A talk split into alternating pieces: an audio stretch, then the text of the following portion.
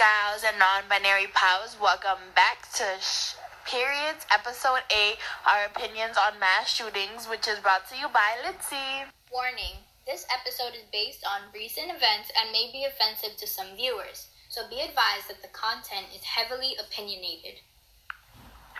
Every day, people are dying because of gun violence.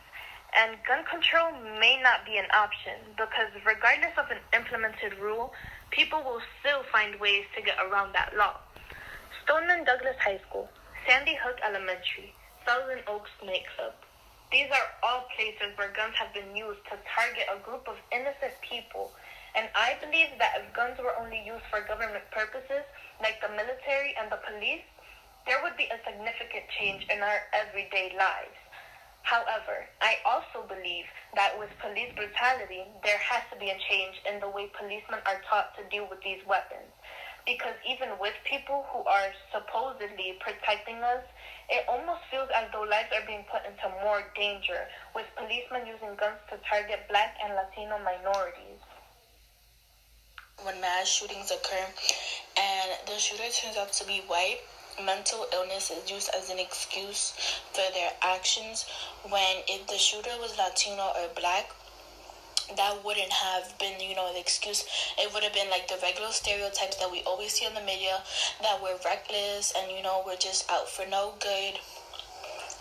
And it just doesn't, I just feel like, you know, mental illness isn't, you know, it shouldn't be used as an excuse because, you know, your actions are still your actions regardless like you know you still went out and killed people that that, that doesn't erase what you did and i just feel like it is just not a valid excuse for your actions So recently, there has been about 251 mass shootings in 216 days, according to Slate.com.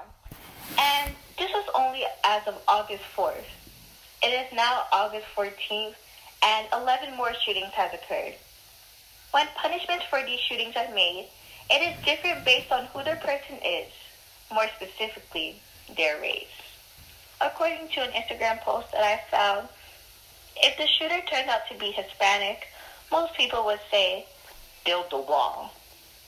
If the person was Arab, ban Muslims. If the person was black, Black Lives Matters are terrorists. However, if the person was white, most people would say, we need to ask ourselves, how are we as a society failing these poor, troubled young men? What kinds of movies, video games, and music are we making? This claim sounds a lot similar to what our president said in reaction to a current shooting. We must reform our mental health laws to better identify mentally disturbed individuals who may commit acts of violence and make sure those people not only get treatment, but when necessary, involuntary confinement. All of these shootings have been young white men, if I'm not mistaken. Whenever a shooting happens, the media would say, we are keeping you in, in our prayers, or action needs to be taken now.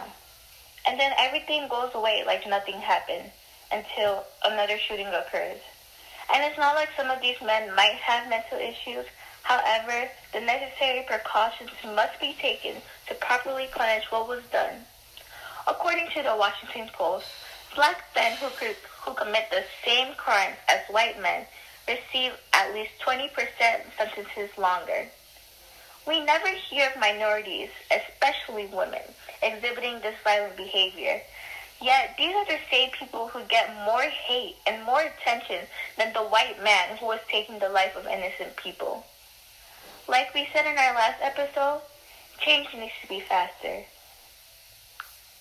These mass shootings have been being blamed on even the smallest things, such as video games, which I think is so unreasonable because people everywhere play video games. That doesn't mean that in every single country there's mass shootings like this, like twice in a day. I feel like video games don't determine who you are or your actions because people know what they're doing in the end of the day. It's not like you see someone and you're gonna be like them or you're doing something virtually and that's going to become your reality. I feel like that's just, it doesn't make sense. So, for these shootings to be blamed on video games is so unreasonable because video games have helped people through depression, even and stress. So, how are they trying to turn things on something that's really just been good to some people? The people of Twitter have created a hashtag title It's Getting Too Hard Too, where they explain how even the smallest things aren't possible anymore. For example, Nikki Luongo, sorry, says hashtag It's Getting Too Hard to Go Anywhere Without the Fear of Being Shot. And as students, the ladies of shush periods, we can't agree more. At Walmarts, at schools, anywhere really, it's hard to think that we are ever safe. Some also say that it's hard to be a proud American and say that our country is great when we can't even control our own laws. There was no surprise that this hashtag was trending since this is a problem targeting the whole country, not just a certain group. The fact that going anywhere really puts your life at danger is unbelievable because at this rate, it's only going to be worse for the future generations. Like our kids in the future. It's just a scary thought. Thank you so much for listening to Shush Periods today. We know that this is a bit out of our zone since we usually talk about periods and period related stuff, but we will be back with that soon. It's just we wanted to shed light on this act that's been happening just way too often, and it's really making the world such a scary place. So just bear with us. But you can find our Instagram and our Twitter at shush periods, three S's and one H. Um, P.S. We are having a fundraiser on GoFundMe for new equipment for our podcast just to help better ourselves. We are currently halfway there. We just need the other half. So if you do want to contribute, you can find us on GoFundMe under the name Shush Periods, three S's and one H. Thanks for watching, period. Well, thanks for listening, but you know what I mean.